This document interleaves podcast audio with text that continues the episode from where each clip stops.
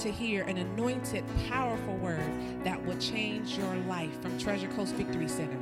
Be blessed as your faith goes from one level of glory to another level of glory.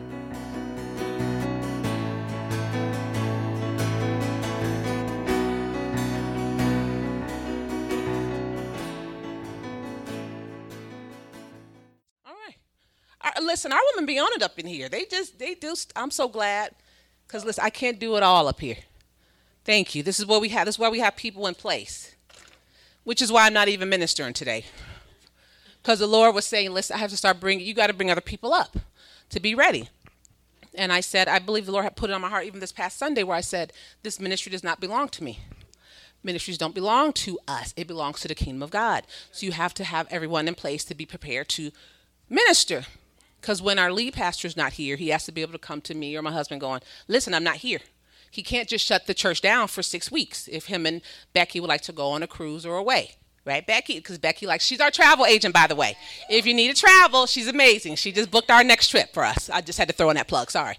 She's amazing. Don't don't book your trips on the internet. Go through a human okay? You get more blessed. Just saying you get more blessed when you go right? That's the truth. Becky's not but that's the truth right? Um, but you have to have people in place. The kingdom does not stop. It continues to go. So if i cannot be here for women's the, the women's ministry has to keep going. And that's what all ministries sound men's couples it just has to keep going. When bethany's not here to lead the youth young adult children they still need to have ministry. See what I'm saying? So it doesn't belong to us. Hence why the Lord puts on my heart certain people to bring up to minister to us. So today I have two special people. One of them is my baby girl, Tasleem, who's never done this before. she talks. She talks. A little thing about her is, uh, yeah, she just got married. She has always been, and I'm not speaking this over her, but she's been the quiet one for a while, okay, in our family and she's always but this funny thing i remember pastor tom said tasleem may seem to be the quiet one but when she talks she has something very much to say. That's very powerful to say okay? So that's something definitely good. And um, i think it's just the beginning. She has some of her mama's anointing as the prophetic on her. I believe that. That little where, oh there lulu? I didn't see you over there lulu girl. Hey see you lulu. I didn't see you but she has that that gifting too um, on her mama. And before I had my oldest one speak, if you guys missed that a couple of months ago, so now I'm like the Lord was like, it's time for Tasleem. So I'm gonna bring my girl up to and and I don't tell them what to minister about at all. I believe we all have the Holy Spirit in us to be able to hear from the Lord yourself, and then you give what the Lord put on your heart. Okay, and that's how I was raised up when when Pastor Tom was really speaking to me to go ahead and preach when I was thinking he was out of his mind a lot. I was like, "You crazy, bro? You sure that's the Holy Spirit?" Ugh, no. This is what we do at first, and people like listen. But I just go to people like, "Hey, you're gonna you're gonna minister." I said to Bethany, "All right, you do me a favor." Yeah, what you need? Okay, you're gonna minister at women's. I figured you was gonna say that, all right? And it's like you can't say no because it's just too late. You, you're doing it anyway. So yeah, so it's just when I when I feel like not I when I when the when I believe the Lord put in my heart there's supposed to be certain people to minister. That's what it it does. So we're just gonna open, be open, hear what the Lord says through them, and grab it. Grab what you can get, okay? So we're gonna have Tasleem, then I'll come back up, bring Bethany, and I'm sure for like three minutes, like very little, okay? All right, come on, my baby girl. Tasleem, Tasleem. I know y'all hear us call her Zemi a lot because that's been her name since she was a little girl, but she's a grown married woman now, so I guess we gotta call her Tasleem, right?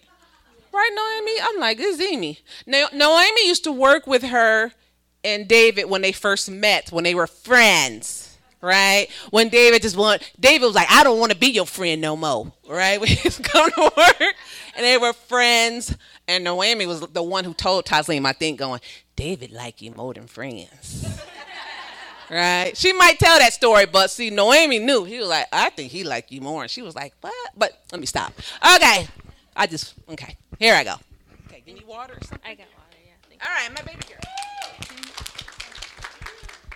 I'm just so grateful for today. Um, I want to thank my mom and God for this opportunity to speak to his people. And I'm just going to start by just praying. Father, thank you for this wonderful day that you've given us. I thank you for all of your wonderful blessings. I pray, thank you, Father, for using me and Miss Bethany and my mom as your vessels. And I pray that you just give us what you want us to say to your people. And I pray that it blesses them and that their hearts are open to receive and hear what you have to say. In the mighty name of Jesus, amen. amen. So, as I said, I'm so grateful to be able to be used by God. So, one topic that has been on my heart for a bit was the promises of God. Many of us are believing for God to, for things to um, manifest in our lives. At times, we question if God like really promised what He promised us, and we start to question, you know, if we heard Him right. Like, God, did you really say that? And then you like start wavering on the promises, and then you start like second guessing, and and then it just becomes a mess. But we really need to be steadfast on the promises of God, and that nothing will be able to move us from that promise. It's not always easy to stand on His promises. Trust me, it could be really tough. but um, we need to make sure that we are constantly spending time in His Word and talking to our Father because that is what's going to fill us up and keep us like, you know, connected with our Father and to be able to stand on these promises. So as I was reading the Bible and just praying to God, like, what do you want me to share? I thought about Abraham. So a lot of you guys are really um, familiar with, uh, you know, the story of Abraham and how he was a man of unwavering faith and he stood on the promises of God. So God told Abraham that he will make him a great nation and he will bless him and his wife Sarah with a son, regardless of their old age. So um, after God made him that promise, we all know Sarah laughed and she was like, "What? God, what are you talking about?" Like a lot of us like feel that, like how we laugh at the promises that God's given us, like when you think of something is like so impossible, but we know all things are impossible without with God. Not all things are possible with God. So God gave Abraham this promise when he was 75 years old. So to the natural, it's like, oh my gosh, like that's pretty old to like have a kid. But you know, um, so a lot of us, like Abraham, had to wait for his promise for a good amount of time. And many of us get weary of waiting for our promise, but waiting is very important because we all know patience is a fruit of the spirit, which in Galatians 5:22 to 23 states, but the Holy Spirit produces this kind of fruit in our lives. Love, joy, peace, patience, kindness, goodness, faithfulness, gentleness, and self-control. Could we um turn to Romans 4:18, please? So we all know throughout the years Abraham continued to keep this faith. So please let me know when you're there.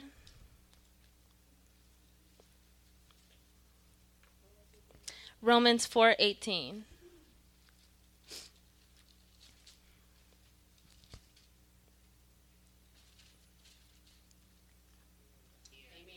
Okay, awesome. So I'll be reading from the New Living Translation. So it says, Even when there was no reason for hope, Abraham kept hoping, believing that he will become the father of many nations. For God had said to him, That's how many descendants you will have. And Abraham's faith did not weaken, even though at about a hundred years of age he figured his body was as good as dead. And so was his and so was Sarah's room. Abraham never wavered in believing God's promise.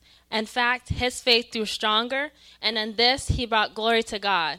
He was fully convinced that God is able to do whatever he promises. So at this time, Abraham is a 100 years old. So the promise manifested 25 years later.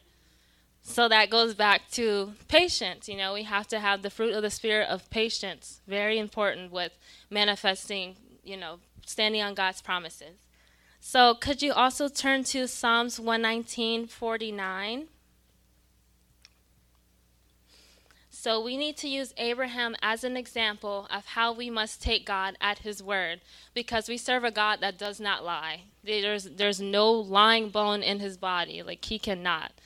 I remember my mom spoke about how God God's children can remind him of his promises um, she gave the example of how me and my sister will always go to my earthly father and be like, "Hey, Daddy, remember you're supposed to buy us that Barbie doll, or you're supposed to take us to get ice cream." How much more can we remind our heavenly Father of all the things He's promised for us? So, are you guys there? Psalms 119? Okay, so Psalms 119:49 says, "Remember your promise to me. It is my only hope." So, he is reminding the father of the promise that he's given to him. So, it's nothing wrong with just reminding your father. So, um, in my life, I had to stand on God's promises for various things in my life. One of those things included healing. About four years ago, when I was in college, I had so much stress and I was very overwhelmed. And so I began battling health issues. And the enemy tried to label me with a stomach disease, among other things. It caused lots of difficulty with digestion, weight loss, many other things not from my father. So, despite this, I knew the promise God provides for his children. And one of these promises is healing. So, it was it was hard to stand on that promise, but we have the tools. God has given us the tools we need to stand on his promise and reap all of his promises he's given to us. So, 5 years later, I began experiencing improvements in my digestion, and I was able to hold down meals and gain weight and do much better. So, thank God. Thank you Jesus for for that. So Isaiah 53 5 states, But he was wounded for our transgressions, he was crushed for our wickedness, our sins, our injustice, our wrongdoing.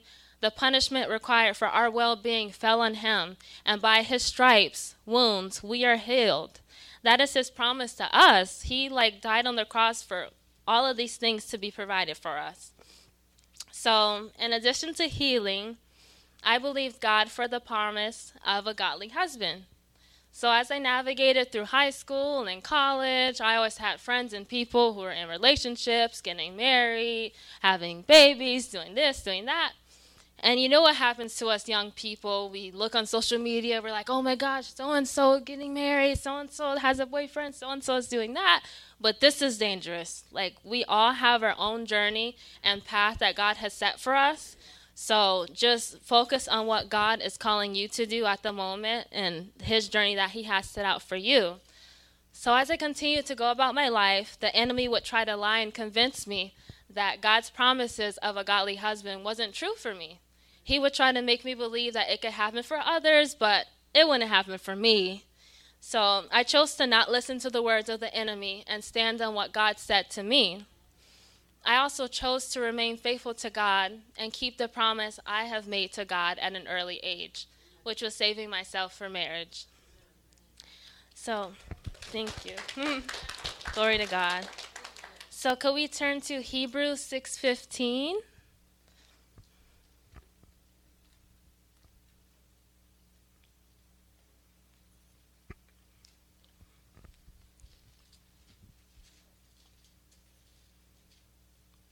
Okay. So, with that being said, I refuse to begin relationships with anyone who did not have godly characteristics.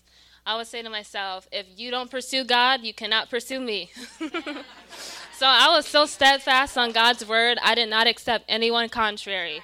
One verse that I held onto was Hebrews 6:15. Are you guys all there? You guys Okay. So, Hebrews 6:15 states, "Then Abraham waited patiently and received what God had promised." There goes again patience. Patience. So that's why God instructed us to have patience because he knows that that goes hand in hand with receiving his promises. But I honestly, I can feel for all of you ladies and men out there who are dating because it can be rough. it's rough, it's horrible. It's it's terrible. It's just oh my gosh. I remember there was this one time when I was walking um, on the college campus, just walking around, and this guy was like, "Excuse me." I'm like, "Oh." I was like, "Oh, hi." He was like, "Oh, I'm lost. Can you help me where I'm trying to go?" I said, "I'm like, sure. Where do you need to go?" He's like, "Your heart." I was like, I was like, "That is the worst pickup line I have ever heard in my life." I said, "So I really know you're not the one for me because that was just horrible." So I just fake laughed and just walked away. So I'm like, moving on. so it's very important to ask God to give you the wisdom and discernment to know who is for you and who is not. So that goes for friends as well. Like for relationships and friends, it's like you know, you cannot be in partnership with light and darkness, and with relationships, you cannot be unequally yoked. So I definitely wanted to take him as his word, at his word. So, like I said, God does not lie. So I continued to take God at His word. He brought me first. He brought me my first and only boyfriend, and now my husband until my life. Every, everything about him lined up with God, with what God wanted for me. I also had to say, just to everyone, just do not force relationships. Like if God has someone for you, it's gonna happen. Like you don't have to force it, and that's when it's just you know out of the will of God. So we were first like really good friends, and then we started dating, and we got married. So um, could you also turn to Isaiah forty three twenty five? So as God not only kept His promise to me, but I also kept my promise of Him waiting until marriage. So remaining faithful to God not only brings Him glory, but yields many blessings for us also for those of you who did not like you know make the promise to wait there is redeeming power in the name of jesus. All you have to do is just repent to your father rededicate yourself and your body and and then just still go forth in the call that god has for you. It will it the bible says it will be like nothing ever happened. So if you made any mistakes and re- repent for the things that you've done god forgets it so as isaiah 43:25 says I, yes, I alone, and this is the NLT version. I, yes, I alone, will blot out your sins for my own sake and will never think of them again. That just shows that we just serve such a loving Father that no matter what you do, He's going to love you, regardless of what you've done or doing. Just repent and just go forth in what God has called for you. Like, don't let the devil, like, hold you back and try to remind you, oh, you did that, you did this, so you did that. Like, it's a lie from the enemy because all the devil does is lie. And what God says, just listen to what God says because he will never lie. So, could you also turn to 2 Peter 1 5?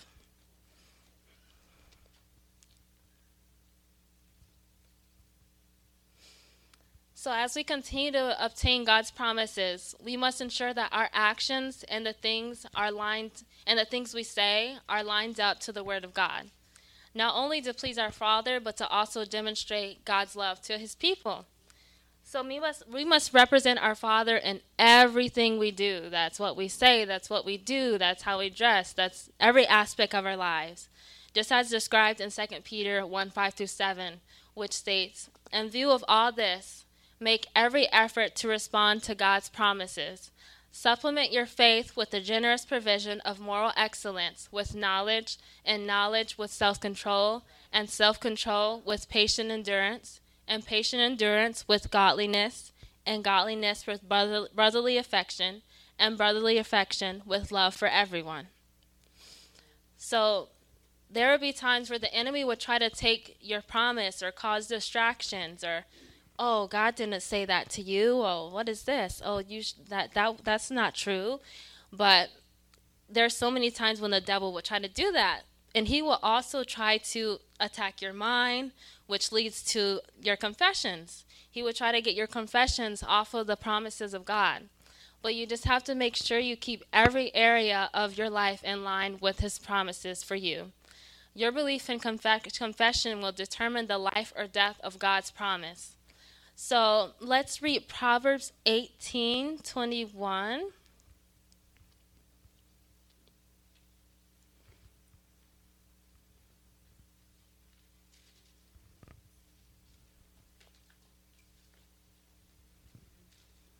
Okay, so it says, um, Death and life are in the power of the tongue, and those who love it and indulge it will eat its fruit and bear the consequences of their words. So I close with this. We must stand on the promises of God no matter what. It will come to pass. Just keep holding on to his word, what he says. Just rebuke everything the enemy tries to say to you because it's a lie, it's not true. And two, don't be afraid to remind your father of his promises because he loves you so much. And lastly, let's not be promise killers by believing and confessing things contrary to the word of God. So I just want to thank God for using me and just being a vessel today. I, I cannot do this without Him. I just do this through Him. And I thank you, Mommy, for this time at Women's Ministry. And I love you all, and I hope you all have a blessed day.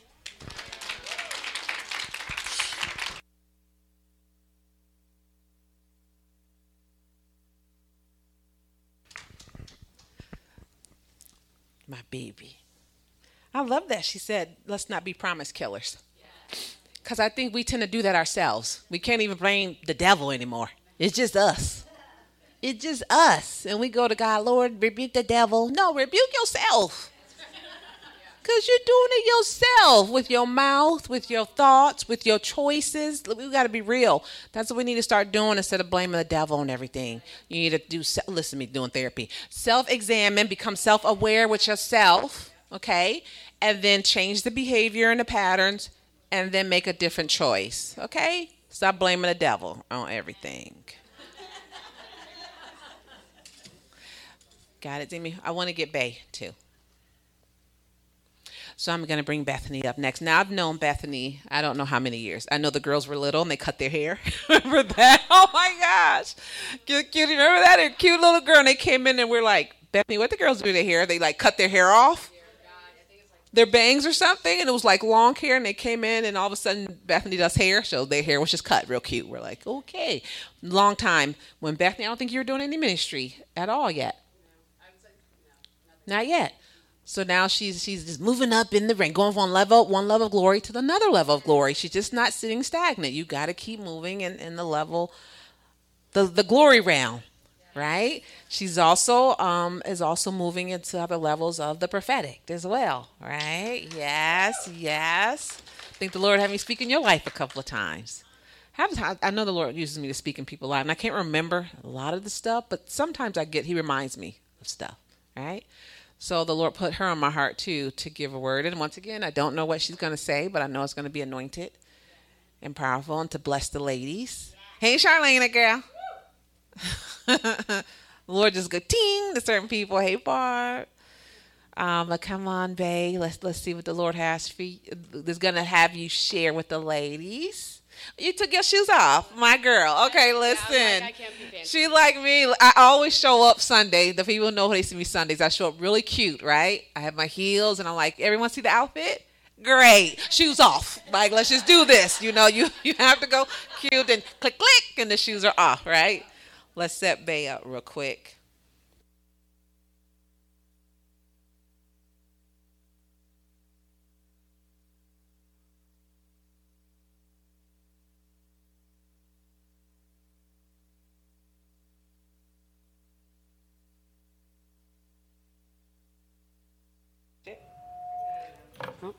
Is that good? Is that too loud? Yeah, feels a little loud. Good? Good? Hello? Is that better? Okay. It's up to you because when you start ministering and you're getting stuff and you download it, it's too loud for you. Then it's too, okay. I mean, I think it's okay. Yeah? I mean, I feel like I sound normal, right? Does it sound good? Okay. All right, so um, like Latasha said, when she had texted me, asking me to do it, of course, I was honored to do it. Um, and uh, initially, and then I, I, I said, you know, absolutely, I'll do it. You know, I made a decision. I don't know, probably a year ago. Uh, to God, I said, you know what, God, I'm going to get out of my own way and I'm just going to be a conduit. Whatever you want me to do, I'm going to do it. So, um, because ultimately you're just battling with yourself anyway, is what it is. And He's going to get what He wants in the long run. It's just how much fighting you're going to do on that journey.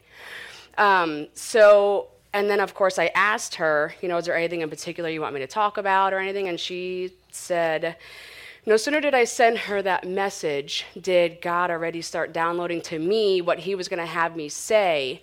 And then she said, no, just do what you are, do what God puts on your heart. And then I said to her, I'm like, yeah, it's funny because as soon as I sent that message, that's what God said to me. And then I said to her, I'm like, and we were on our way to church on a Wednesday night.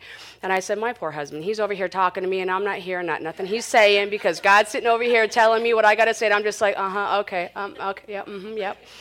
So um, with that being said, this is what God's been putting on my heart. Uh, he's really been pressing upon me the importance of marrying Him first. Um, and about coming back to our first love, which is Him. And if God's never been your first love, He's saying, Come to me. I'm here waiting for you. Let's, let's fall in love together. Um, and I know for a lot of people that may sound weird, you know, falling in love with God because we've been taught that He's our Father, you know, and the natural mind says, well, fall in love with your father that's weird you know? But god the bible also says that he is our husband and we're to be his bride. So it's absolutely imperative that we marry him first and fall in love with him first so that way we can be in healthy relationships with other people. Because if we're not in love with God first and we can't have a healthy relationship with somebody else, it's not going to work. Um, you know, God teaches us how to have that relationship with somebody. He teaches us when to say things, when not to say things, how to say it, you know, how to be kind in our words instead of just blurting it out since I was a little child, you know, my mom always told me it's not what you say, but it's the way you said it. I've never, I've always had an, I used to have an issue, I should say that, with having a filter because I've always been very blunt, very black and white. If it comes in my head, out my mouth it comes. So I've learned that that's not the right way to be because you can hurt people by saying that. You can cut people down, and that's not what God wants. He wants to build people up. So you have to be kind in what you're saying. Um, but you have to have a relationship with Him first. He has to come first. You know, He has to be first place in our lives before our husbands, before our kids, before our jobs, before our friends, before our families, before anything else. He has to come first. Why? Why is it important that we put Him first place in our lives and in our relationships? Because it's in Him that we find our image and our identity and who we really are. And where your image and identity is found makes all the difference in the types of relationships you're going to have. It sets the tone for the type of relationship that you're going to have with that individual.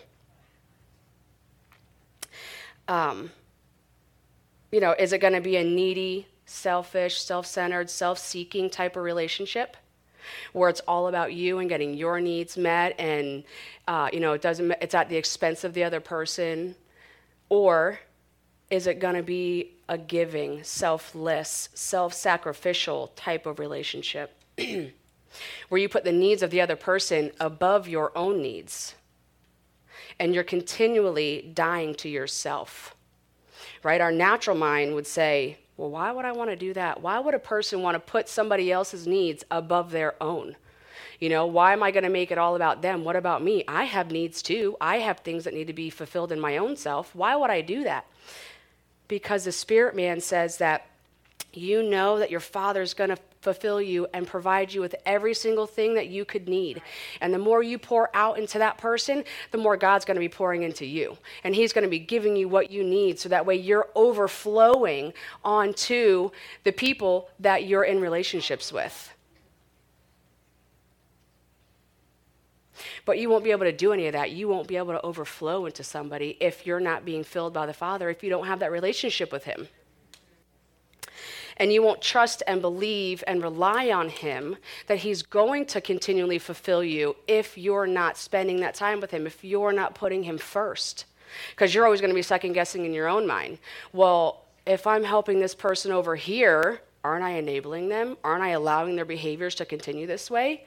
Aren't I going to continue feeding what they're doing? That's what our natural mind says. But our Father says, no, they need to see my grace and my mercy and my love and my kindness. They need to see that. And you might be the only person that they ever see that from.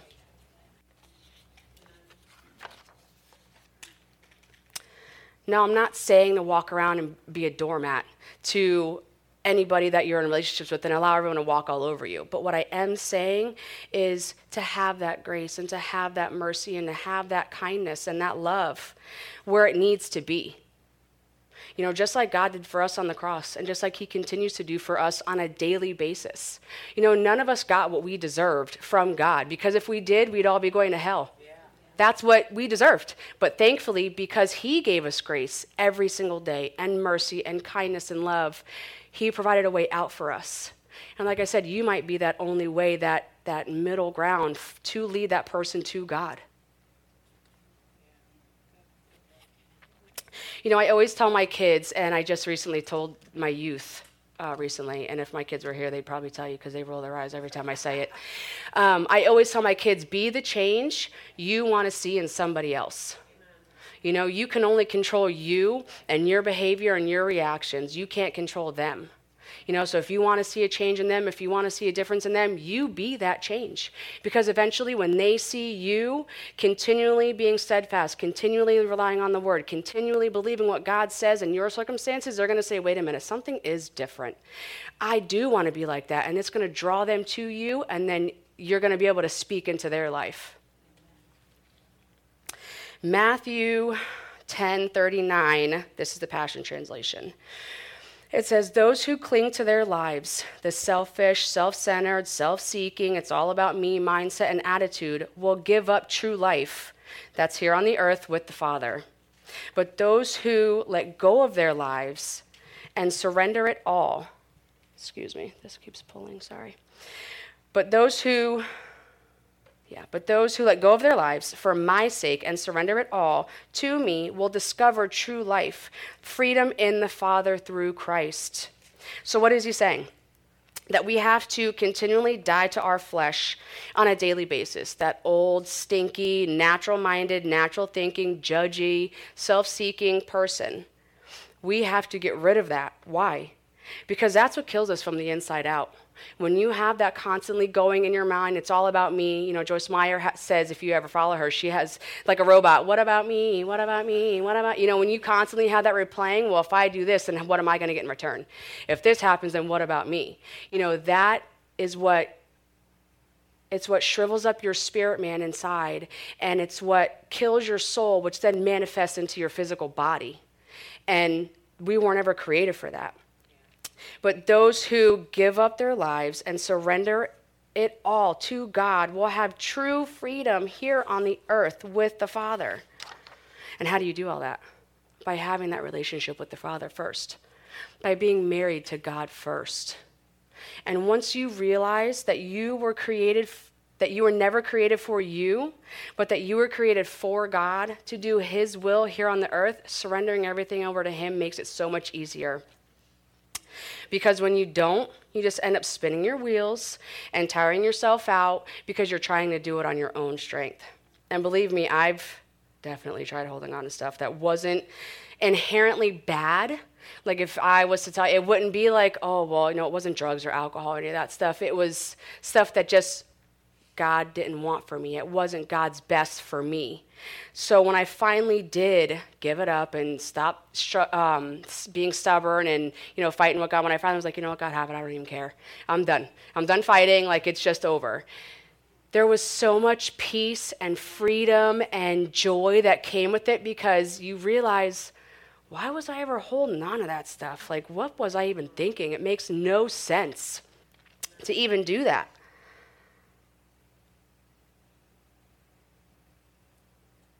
You know, and then in that moment, God says to you, This is what I've been trying to tell you you could have. This is what you could have the whole time. This is what's been waiting for you. You just had to make that first step. You had to be the one to choose to say, I'm putting all this down, God, and I'm doing it for you. I don't want this stuff anymore. I want you. You're the only thing that matters to me. Above anything else, you're the one that matters. I don't care about anything else. He's waiting for us. So, what do you do if you're already in relationships with people, which all of us are, and God hasn't been that first person in your mind? God hasn't been your first. You haven't been married to Him first. He's not the first thing that you think of. It's easy. It's just a shift in your mindset. That's step one, just shifting your mind to Him. You know, for me, I wake up in the morning, you know, even when I'm in bed, my eyes open and I'm like, Good morning, Daddy. Thank you for today. Thank you that today is going to be an amazing day. Thank you for everything that you're doing in my life and in my husband's life and in my kids' life. Thank you that, you know, you're with me every step of the of my day today. Thank you, Father, for everything that you're doing for me. And then I get up and I start my day. You know, and, and it's that shift, and then you let it go from there. And then you get up, you take a shower, you brush your teeth, you know, and as you're doing it, you know, me, I'm praying in my prayer language while I'm taking a shower, brushing my teeth, whatever, because, you know, once I get up, then I have to get the kids up, and then there's that whole realm of things that start coming that way. And then if I know that I didn't talk to my daddy first, if my kids say something out of pocket, I'm like, natural me is going to be like, I'm going to, you know, but then I'm like, nope, that's not how we're going to do it. This is the way we're going to do it. And it makes things easier. But as you do those simple things, you'll see that you'll become more conscious of Him, and then your relationship with Him grows. Like I said, we're supposed to be the bride of Christ. The word says that we're supposed to be the bride of Christ. But are we acting like the bride? Is the church acting like the bride? No, we're not. Not all the time, anyway. What do we do? We be out here cheating on him on a regular basis. If we all thought about it, we're out here doing what we want to do, how we want to do it, when we want to do it. You know, and and a lot of the church thinks, well, I'm going to church, so that's good. And yes, going to church is good, but it's all about your heart and your mind and what you're doing while you're there. That's what makes the difference. You know, and it's when you are allowing other things to take priority in your life over Him and you're putting Him second or third or fourth or not even thinking about Him, that's when things start to become an issue for you. And it's easy, like I said, it's just that shift in your mindset to change and say, God, I want you first.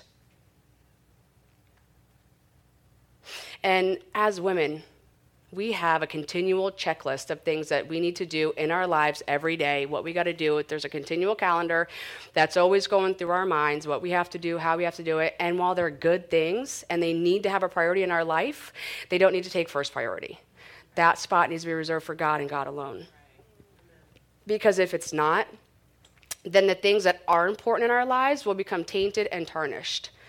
Um, when my girls were little, AJ used to travel for work all the time. And when I say all the time, I mean like Monday through Friday, he was gone. He'd come home on the weekend, and then Monday through Friday, gone again. And it was like that for many years.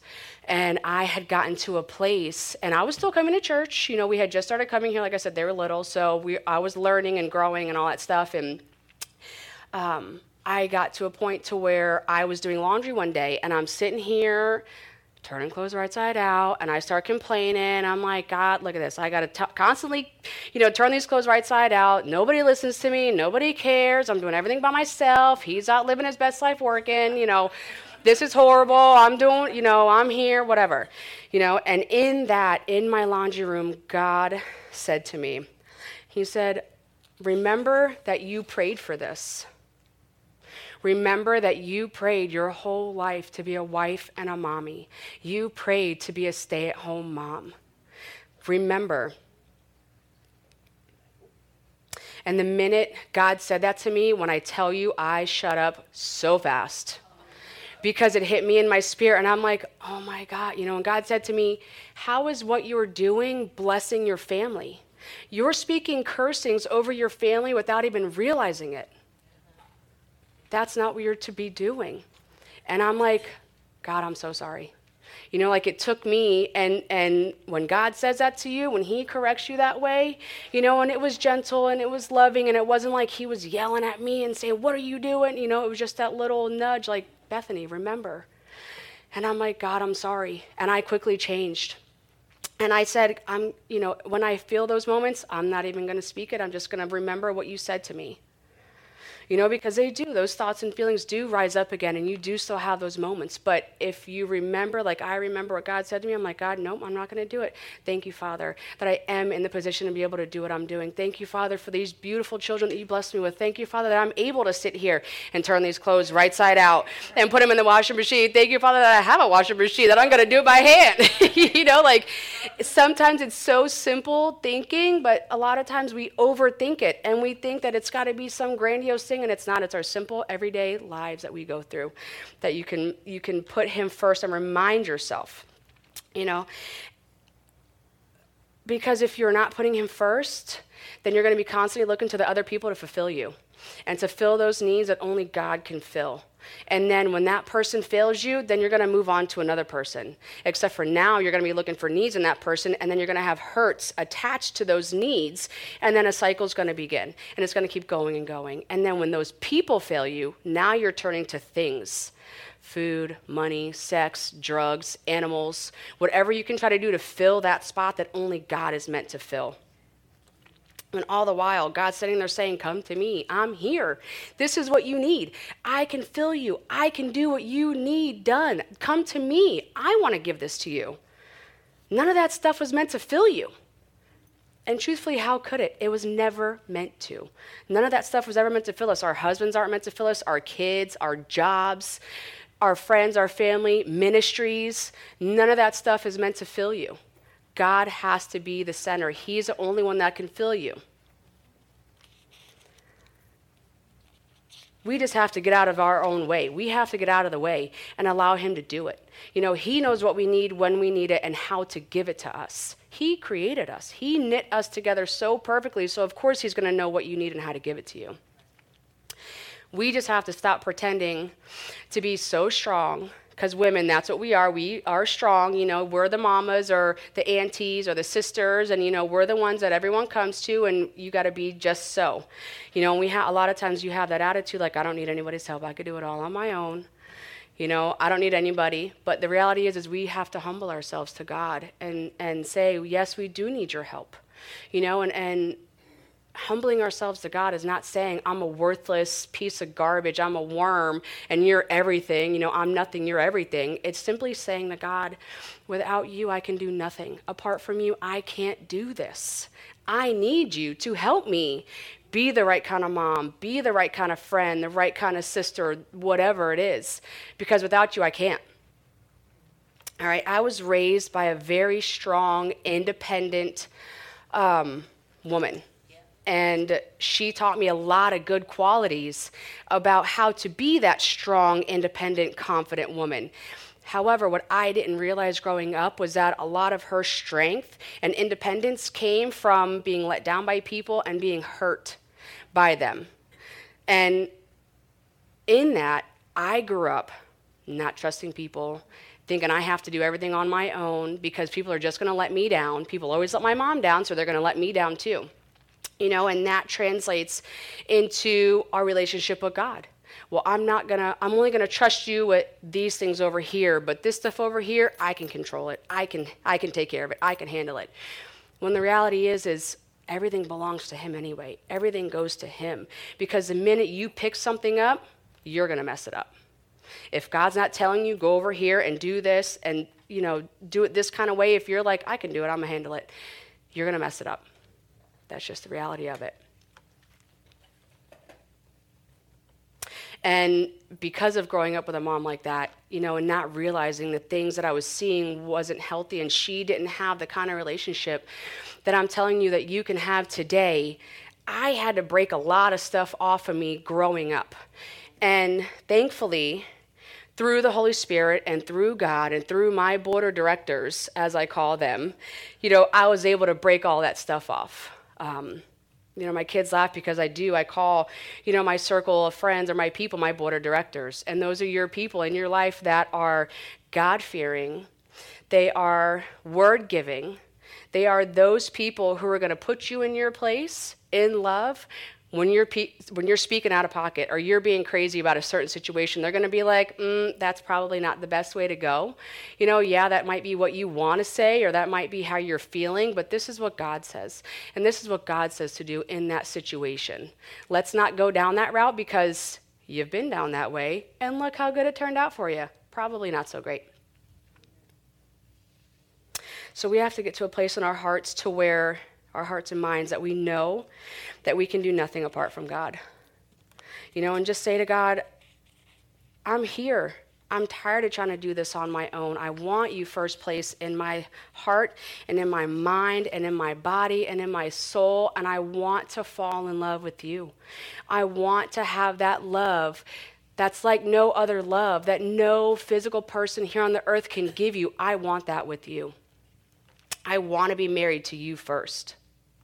And let me tell you, when you do that, and it's from a sincere heart, and it's not just lip service that you're giving God, like, all right, God, I'm here. You know, I've got all this junk going on in my life, so I'm going to surrender here now because I've got this going on.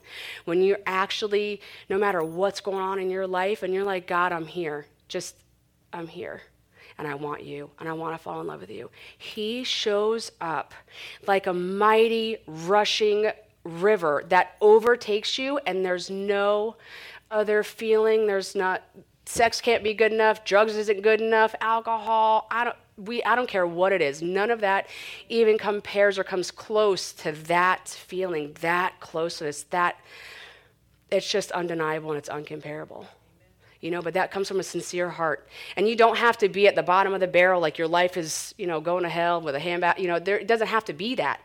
It's just your mindset. You know within yourself when you're trying to do stuff on your own merit and on your own strength and how you're tired. And it's just that little bit you know what god i'm done. And it's in that surrender to him that he's like all right come here honey. Come here baby. I'll pick you up. It's like anybody who has kids or has nieces and nephews or whatever, if you see them struggling, you know, your first thought is to go to them and say, Here, let me help you. But if they're independent, like some of my kids are, you wait. And you might see them and you're sitting there and you're like, all right, you know, I can help you, I can do it. But the minute they're like, I need help, then you're like, oh my God, come here, baby. I'll help you. Mommy help you. You know, uh, ATB help you. Come here, I'll help you. Let's go, let's do it. You know, that, that's, and that's how our daddy is. He wants to help us, but we have to do it first. We have to come to him first we have to show up to Him daily and say, God, here I am. You know, He's not going to force us, He's not going to force His way into your life. You know, He may nudge you, He may speak softly in your thoughts. You know, he might say, hey, remember this, or hey, let's go do this, but he's not going to force himself on you. He's not. He's going to wait for you to get to a place where you're like, you know what, God, I'm done. I want you. And I want you wholeheartedly. I want you in every area of my life. I don't want you just in helping me to be a mom, or I don't want you just in helping me to lead the kids, or I don't want you just in being a good friend. I want you in everything, not just those things, in every single area. That's what I want. But we have to do it. We have to be the person that says to God, I'm done. We have to take that first step. And when you do, He's there. And remember, we have to come back to our first love because He first loved us. He's the one who came to us first. We're the ones who pulled ourselves away. We have to go back to Him. And it's just that little shift in your mindset, that little tweak that says, God, I'm here and everything.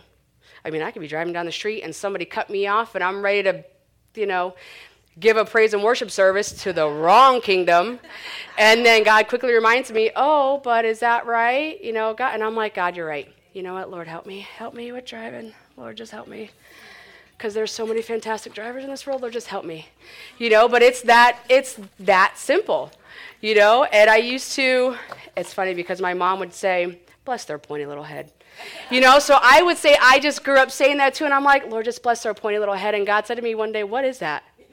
What does that even mean? And I'm like, I don't know, but that sounds very condescending, so I'm not even going to say that no more. So I'm just like, God bless them. Wherever they got to go, I hope they get there, and I hope they're safe, and I hope they get to wherever they got to go, and Lord, just bless their socks off. You know, but we got to get back to that point to where we're choosing God daily, every day, first, before anything else. Yeah, that's all I got. Okay, yeah.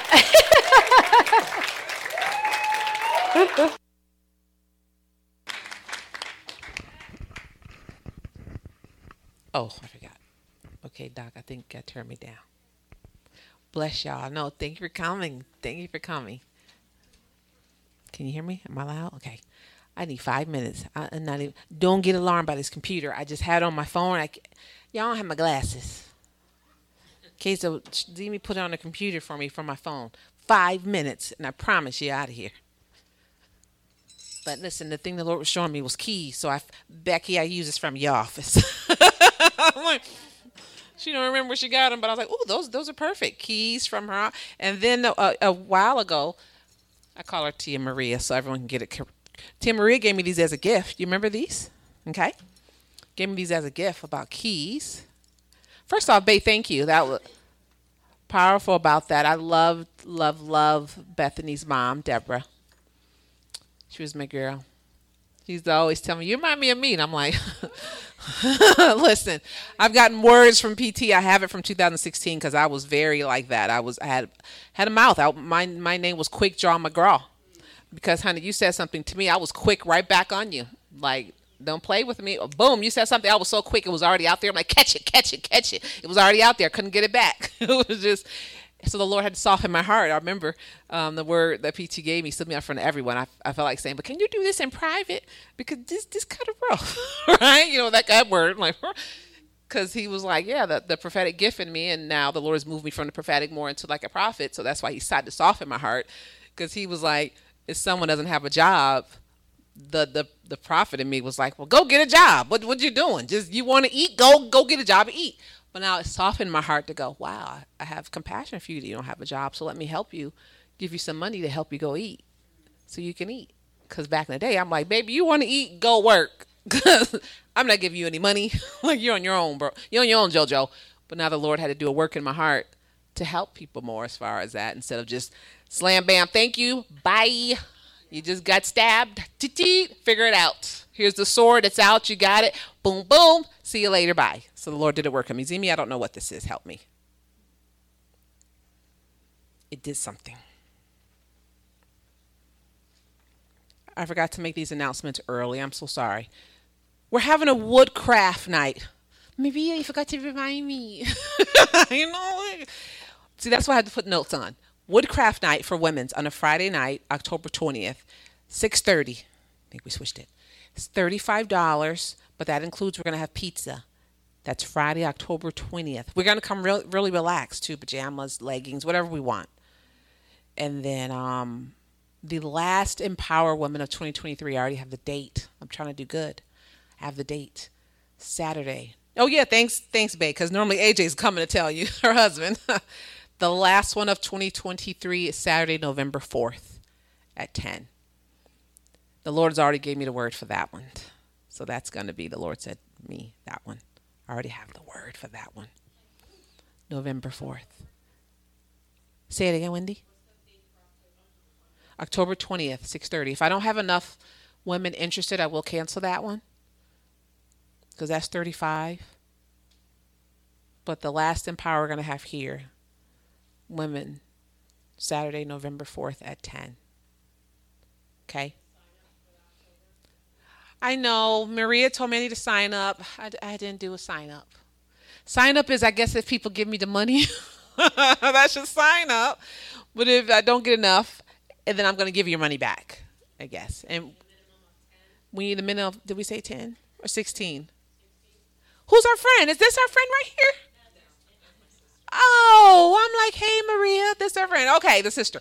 I think we said 10 or 16. I think 16. Oh, we have, yeah, I think, no, we have five. I don't remember. I'm so sorry, y'all. Listen, I got coffee spilled on me. That's going to be the excuse, okay? Yes, we have 10 more spots left, but we, we want to get the max. But if not, we just want to, we'll, we'll cancel it. Because I want to, I want to give her, she's coming here. We like to do max, okay? But if not, and I think we said sign up is October 8th, right? So if we don't, that's in a week. Yeah, because coffee house is tomorrow. So in a week, if we don't, then we're going to cancel and then we'll focus on November 4th. I'm just trying to give us women more things to do as far as fellowship so we're not just coming doing ministry stuff. Right? Okay, life. Yes. Okay. Uh, I think that's it. Right? All right. The Lord put on my heart about keys, real quick. I can really give a really good thing about keys, but I'm going to do it very quickly. Very quickly. Okay. Zemi, is your things touch? Can I touch it? I'll make it bigger. Can I make it bigger? Come here. She's like, Mommy, can you, how do I make it bigger? Oh, yeah. Just a little bit smaller. Perfect. I thank the Lord for let me birth these two because these two, y'all pray for my daughters. I always say pray for my husband because he's married to me, but can y'all pray for me because I'm married to him? I mean, y'all, I think he getting all the prayers. Can y'all give some to me? I'm like, this is not right. We need to balance these prayers, baby. Listen, we love Pastor Ben, but can y'all pray for Pastor Latasha for being married to Pastor Ben? We praying for Pastor. We praying for Becky to Pastor Tom. Like we all love Pastor Tom. Don't record that. Doctor in the back. My son like it's recorded. Like too bad. We love them all. We love our men, but we just saying don't forget us ladies up in here. Okay. Marriage is a work. We love it. We love our husbands. We love listen, but we we thank the Lord. We need prayers and fasting and prayers. We just laughing because we love y'all men. That's just it. We're not all in the honeymoon stage. Well, we are kind of in the honeymoon stage because we saying that with with David and Tasleem, but we just saying just pray. We need the key to marriage. Now, kidding. Uh, just we just love the Lord. Okay, keys, y'all.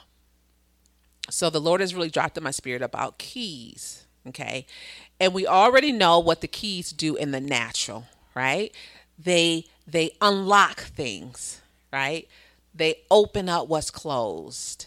They can close what is opened. Okay. We know we need a connection to who is the key. Who is the key? Jesus. Okay. So we need to be plugged into who the key is before you get a key. You can just have a key. And what are you going to do with the key? Nothing. But you need to have a connection to the key to know what you're going to plug it into to know what you're unlocking. You Know what I'm saying? You get that? So, in Matthew 16 19, you can go to it, you don't, but I have it right here because I'm going to be very quickly. Matthew 16 19 says, I will give you the keys, which also mean authority, of the kingdom of heaven, and whatever you bind, forbid, declared improper and unlawful on earth will have already been bound in heaven, and whatever you loose, permit, declare lawful on earth will have already been loosed in heaven the Message Bible, which I call AKA the Ghetto Bible. And that's not all. This is why I like the Message Bible. You see how it says that? And that's not all. You will have complete and free access to God's kingdom, keys to open any and every door. No more barriers between heaven and earth, earth and heaven. A yes on earth is a yes in heaven, and a no on earth is a no in heaven. So keys mean what? Whatever is in heaven can be here on earth. Okay? But I tell you, some things here on earth ain't up in heaven. Okay? So we know sickness and disease is not in heaven, it's here. So we can bind that spirit of sickness and disease because it's not in heaven, so we cannot have sickness and disease here. You know what I'm saying? Ain't no demon activity up in heaven. So we got some de- demon activity here. We want to bind that thing because we're like, uh uh-uh, uh, we want heaven here on earth. Right? So, keys. Trying to make sure I get exactly what he want out. Keys were sometimes bronze or iron. They were so large, y'all, that one man couldn't even carry it. They're used in scripture, as it says, as a symbol of authority and power. Giving keys to a person signifies the entrusting of him with an important change or spiritual authority. Okay. Keys are a small piece of shaped metal with incisions to cut to fit the wards of a particular lock which is inserted into a lock and turned to open or close, fashion something into position. God is saying He's giving keys because He wants to start and get ready to start fastening you guys into a certain position. Okay? He's giving you keys because it's time for you. There's things that you might have thought that you had a time with unlocking things, maybe in your families, there's dreams, visions that maybe you've put away that he said he's going to start unlocking things, ministries, businesses, books, things that have been to the side. People may have left and you're wondering what's going on. Is it feeling stagnant? Well, God is saying there's a key that He has given, that He's switching. There's a shift that is happening. He's giving you the key. Understand what I'm saying? To unlock something. We have spiritual keys to unlock God's purposes in the natural realm in our lives. Okay? God has given you the key right now in your possession to represent a right and a privilege that you have to enable you to enter through a doorway into a secure area that others cannot go through. The key that you have is for you. It's not for everyone else. So don't look at everyone else or compare yourself looking like, oh, they were doing it that way. Maybe I'm going to do it that way. God is saying, no, no, no, no, no, no, no, no. And don't even allow someone to tell you a certain way that you're supposed to do it or they did it because God is saying it's a particular way that He is calling you to do it, that you have to hear from Him yourself. Okay? He's doing it something new. I love this time of the year, September, October, because God starts speaking to you about new ways and new avenues of doing things. Hence, keys.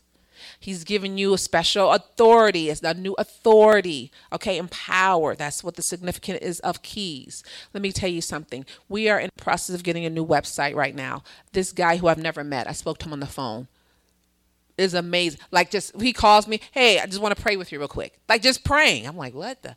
This man is so anointed and powerful, and just start speaking to me before before any of the women think he doesn't know anything. And right away he said, Latasha, I just hear the Lord saying something. I got to just confirm you about keys. And I'm like, Aaron, stop it. No, no, just keys. I'm just hearing keys for you. Crazy, right? But that's how the Holy Spirit is. He's doing something. I tell you, I tell you all the time, I don't need confirmation. I know when I hear from God.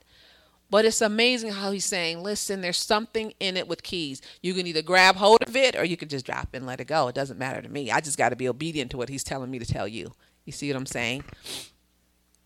So, that thing I'm going to tell you that may have been difficult in the past, he's given you a key so you can put it in position to unlock it.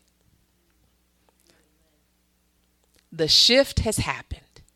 So, whatever that key you need, you've been dealing with that anxiety for so long, that depression for so long, that sickness for so long, He's given you the key. So, you got to plug into the key giver. Okay? It's not some magic wand, He's not a genie in a bottle. But you got to plug in to the key giver to understand what the key is so you can hear what He's saying and then be obedient to it. Okay? And then you put the name of Jesus on that key with the key giver. So he can say, What am I doing? How do I do it? And be obedient. Okay? Revelations 3 7 says, That is the message from the one who is holy and true, the one who has the key of David. What he opens, no one can close. What he closes, no one can open. As I said, key is a symbol of authority. Now, the dictionary definition of authority is the power to determine, um, adjudicate, adjudicate, sorry, or otherwise settle issues or disputes, jurisdiction, the right to control, command, or determine. But the biblical definition is what, what I like of authority is the power or ability to do something given by or conferred upon or derived from a higher authority. Thank you, Lord. It is the warrant, right power, or ability to do something that was given to us by the Lord. So that means we it's coming from Him. It's not one we want to do it ourselves because that's the problem now. Sometimes we want to do things that we just want to do because we've seen somebody do it. So I kind of want to do what they do. So I'm going to jump into it when God has not called us to do it. So it does it. It's not blessed. And the Lord says, we got to stop with all that. Okay. I cannot and don't want to do what Luann does. I knew as soon as I started in therapy and they were like, you want to do addiction stuff? No. I don't. I, I do no thank you. I when people say you want to deal with children with with Bethany stuff, no. I love children. I love the people that you know have are getting free from addiction. I love y'all, but no. I know where my lane is. I know where God has called me. Can I minister to them? Yes. Can I deliver go through deliverance with them? Yes. But we have to know where God has called us to, to, to do and do that. Stop getting in everybody's lane for a little bit. Stop looking at someone else saying, I want to do that. Do what God has called you to do because that is where you're going to be blessed. That's where He's going to multiply it. That is where He's going to kiss it and say, Listen, that's where you're supposed to go and do it. Listen, when I try to do other stuff, now listen, as a pastor, he does have me at times step in certain roles because I have to as an associate pastor. Where there's lack for a minute, I got to step in and go, okay, I got to make sure we fill this role for a little bit. Do it, and then I'm out because I get somebody else in that spot. Hey, I need you. Matter of fact, that's how we got Bay in a minute. We needed someone. I had to step in. So I'm like, okay, what we got? Bethany, so and so, Jenny. Remember, we got Jenny. Y'all, okay, yeah, bye. Stepped out. Then we got somebody in that place. We need someone for sound for a minute. We had no one. Everyone. I had to step in with my son. Where it sound. All right, we got some. Okay, back. I'm out of here. That's what I have to do, just to step in for a minute, but I'm not staying there. You hear what I'm saying? You know what I'm saying? I just step in for a little, then I got to get out of there because that's not my lane. That's not who God has called me to do. And that's what I'm saying. Sometimes you have to do something just for a little bit, but get out. That's my call as a pastor. Mine, mine. Now, I'm not saying any of yours. Okay? So you got to hear what God is calling you to do so you can go, okay, where's my key? Where's my key? We're going to, this is where the anointing is. Hey, this is good. I'm feeling good. God is calling me here. Yes. I'm blessed here. This is this is good. Okay, okay. But if you're starting to be in a place and you're trying to make it work and you trying to do get out of there. And we have to stop that because we do that in the body of Christ a lot. And as I keep mentioning, keep hearing what God is saying, we got to stop thinking this stuff is ours. We don't, this stuff does not belong to us. We're not taking any of this stuff with us to heaven. Nothing. It doesn't belong to us. Okay? Nothing. So, uh, let me see what else he says. Oh, with these keys, which is what I love. We got the weight of the kingdom authority backing us. That's why I say do what God is calling you to do, because that's when you got the weight of his authority backing. When you do stuff that he hasn't called you, you have no kingdom authority. It doesn't back you. And I don't care if you keep praying and hoping and wishing. Please, Lord, please, Lord, please, Lord. He's like, what you doing? I didn't call you to do that. It's like when Elijah was hiding in the clay. Elijah, where are you at? We know God knew exactly where Elijah was. it's like, why you? He just trying to ask him. They're like, where are you? Like, you know, I didn't call you there. Get out that cave. You know what I mean? Uh, Luke 10 19 says, Listen carefully. I have given you authority that you now possess to tread on serpents and scorpions and the ability to exercise authority over all the power of the enemy. Say all. all. You understand what that means? He says, All the power of the enemy. Say all. all. Okay? That means all of it, guys. All the power of the enemy, Satan, and nothing will in any way harm you.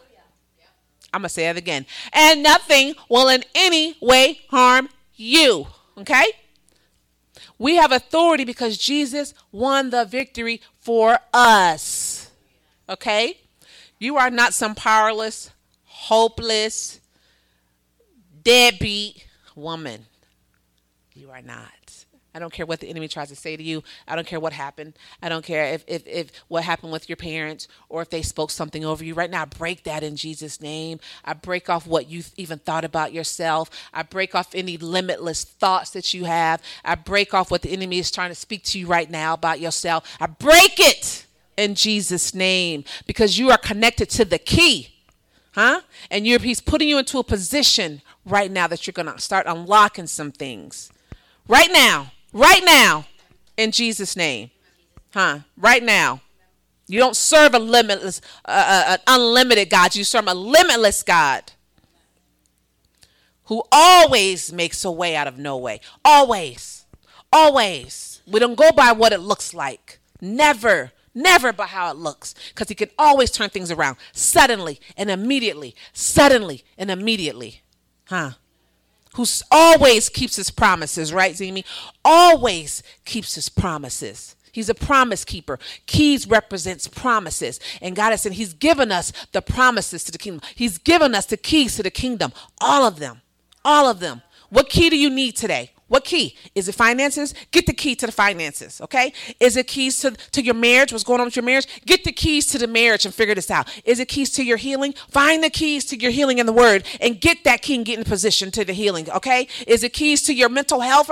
Get the keys to mental health in your Bible and say, okay, this is what I need. Is it keys to your family because someone's not saved? Get the keys to the word and find out what that is and put the name of Jesus on it. Is it keys to something going on in you right now? Get in the word of God and say, I need keys to this because I got to work this out because, baby, I'm here to tell you where you're at right now is temporary. It doesn't have to stay that way. God has great plans for you. You got a great purpose. All you got to do is connect to the key giver and speak the word of God over it. Speak the name of Jesus over it. Plead the blood of Jesus over it because it doesn't have to stay that way today. It's not going to stay like this. It's only temporary. We put the blood of Jesus over it. Stay connected to the key. He's the key. You have keys. Keys to the kingdom. Stick to the key. Hallelujah. Come on, I'm excited. This is why I can be excited. This is why. This is not temporary. I know what he's done for me. I'm so excited. I'm like, and I don't I don't just say this temporary. I don't go by my feelings. And that's why I sing the song even when I feel like it when I don't. Baby, I don't care. I'm gonna love on him. And you can look and go, where did she get all that from? Doesn't matter because he's so good to me all the time. I look at where even some of the people I've known for years and how far they've come, and I'm like, wow, he's so good. And he's going to continue to push us and take us to other levels and let us go out there and get people. It's our duty to let people know about him. It's our duty to shine a light. How can we put a bushel over it? Because he's so good and delivered us and took care of us and delivered our families and bringing them into the kingdom and bringing husbands to my daughter and going to bring a husband to that one so our family can go and do great exploits so we can get other people saved. I got my sister calling me. Listen, I just need you to pray and talk about this because I know how you connect to the Lord. Everything you say becoming true. I'm like, it doesn't have to be me. You can connect to Him. But they still look and watch because they know I got a connection to the daddy. And that's you, each and every one of you. So when I get excited and I'm so happy and I go, yes, I have this joy and the world didn't give it, so when I can take a stand about certain things and people get upset and I talk about Halloween, I don't care. I'm not associating with the evil. I don't want y'all going to hell with gasoline draws on. And God's going to hold me accountable when He speaks to me about something. And I go, Well, God, I really don't want them to be mad at me. I really just, you know, I don't want to hurt anyone's feelings. Listen, I'm done with feelings. I'm not walking on eggshells because you know what? I'm being obedient to my daddy. And if he told me to say something to you guys because I want you to do better, we got to do better because we got to be the church and finally be the church and stand out right and be the church. Then that's what we're going to do. Either you're going to come along and be the church or you're going to be something else. What we doing? We got to say we have the keys. We got the keys. We can't one day have the keys and next day we don't. We can't be a schizophrenic church. Either we're going to say this word works or it doesn't work. It doesn't work on October 31st, but it works the rest of the year. It doesn't work on this day, but it works on this day. Either it works or it doesn't work. Either God is either Jesus is God or he's not. And I had to say Jesus because we know there's all these gods, but it's Jesus. The God of Abraham, Isaac, and Jacob. It is Jesus. And the reason I say that because I served Allah and it didn't work. I served the universe and it didn't work. I served being a white witch and it didn't work. But you know what works? It's Jesus. That works. So when I tell you be connected to the key, when I'm connected to the key, when I'm connected to the key, it's different. It's a difference. Don't leave out of here not being connected to the key. Don't leave out here going, I got to go to another level. Oh man, I got to go deeper. Oh my goodness. Oh my goodness. When I play this song, he's holy only. Oh my goodness. He's holy only. And nobody else holy like him like that. He, but we're holy because it says, Be ye holy as I am holy. So I can say I'm holy too. When I get in the word and I say, oh my goodness, we learned stuff through religion, through the church, that we've been speaking and saying things that doesn't even make sense, that now I'm getting in the word myself to go, wow, God, you're holy, but you say, be holy as I am? Lord, but we have the keys. Thank you, Jesus. Listen, today I do. I have keys. They're little keys. However, I'm going to place them in your hand.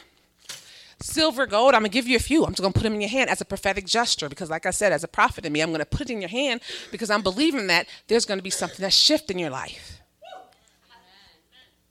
And you're going to take it, whatever that key is. I don't know. The Lord may have me speak something as I put the keys in, He may not. I don't know. I'm just going to be obedient, okay?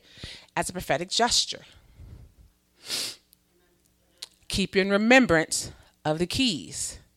But as I said, it don't let it just be a key in your hand and you're sitting there like here got a little fake key. Oh, thanks for the key. what Tasha give you a little key for? No. You're gonna say, I'm going to believe God and trust that this is a prophetic gesture that Jesus is going to. I'm blessed and believing God for this key, that this is for. Mm. Okay? I have kingdom authority with these keys for. Mm. Okay? Remember, you got to put the name of Jesus on it, or it's just a useless little toy key that you're going to have decorations in your house. But I'm believing God for this. I'm believing God to go deeper in you, God. I want to spend more time with you, God. So I'm believing that with this key, I'm going to have deeper revelation in the Word of God. That's what we all should be saying too. We want to go deeper in revelation with Him and His Word so that when we talk to people, we know what we're saying. Hence, what I said as a Muslim, I was going and beating up, literally, beating up Christians with the Word of God because they didn't know the Bible. I did, as a Muslim, knew more of the Bible than Christians. So please know the Word, okay? Let me see what else. Oh, one thing Tasleem and Bay said, which I'm going to say another key is Proverbs 18:21. Keys is from your mouth. What you speak is a key. That right? The ear? Oh. The tongue is going to bring life or death. You're going to reap the consequences of what you speak. What kind of keys are you speaking out of your mouth? I know sometimes you want to speak things. Believe me, we're all human. But keep your mouth shut if it's not going to bring life. Just shut up. Just.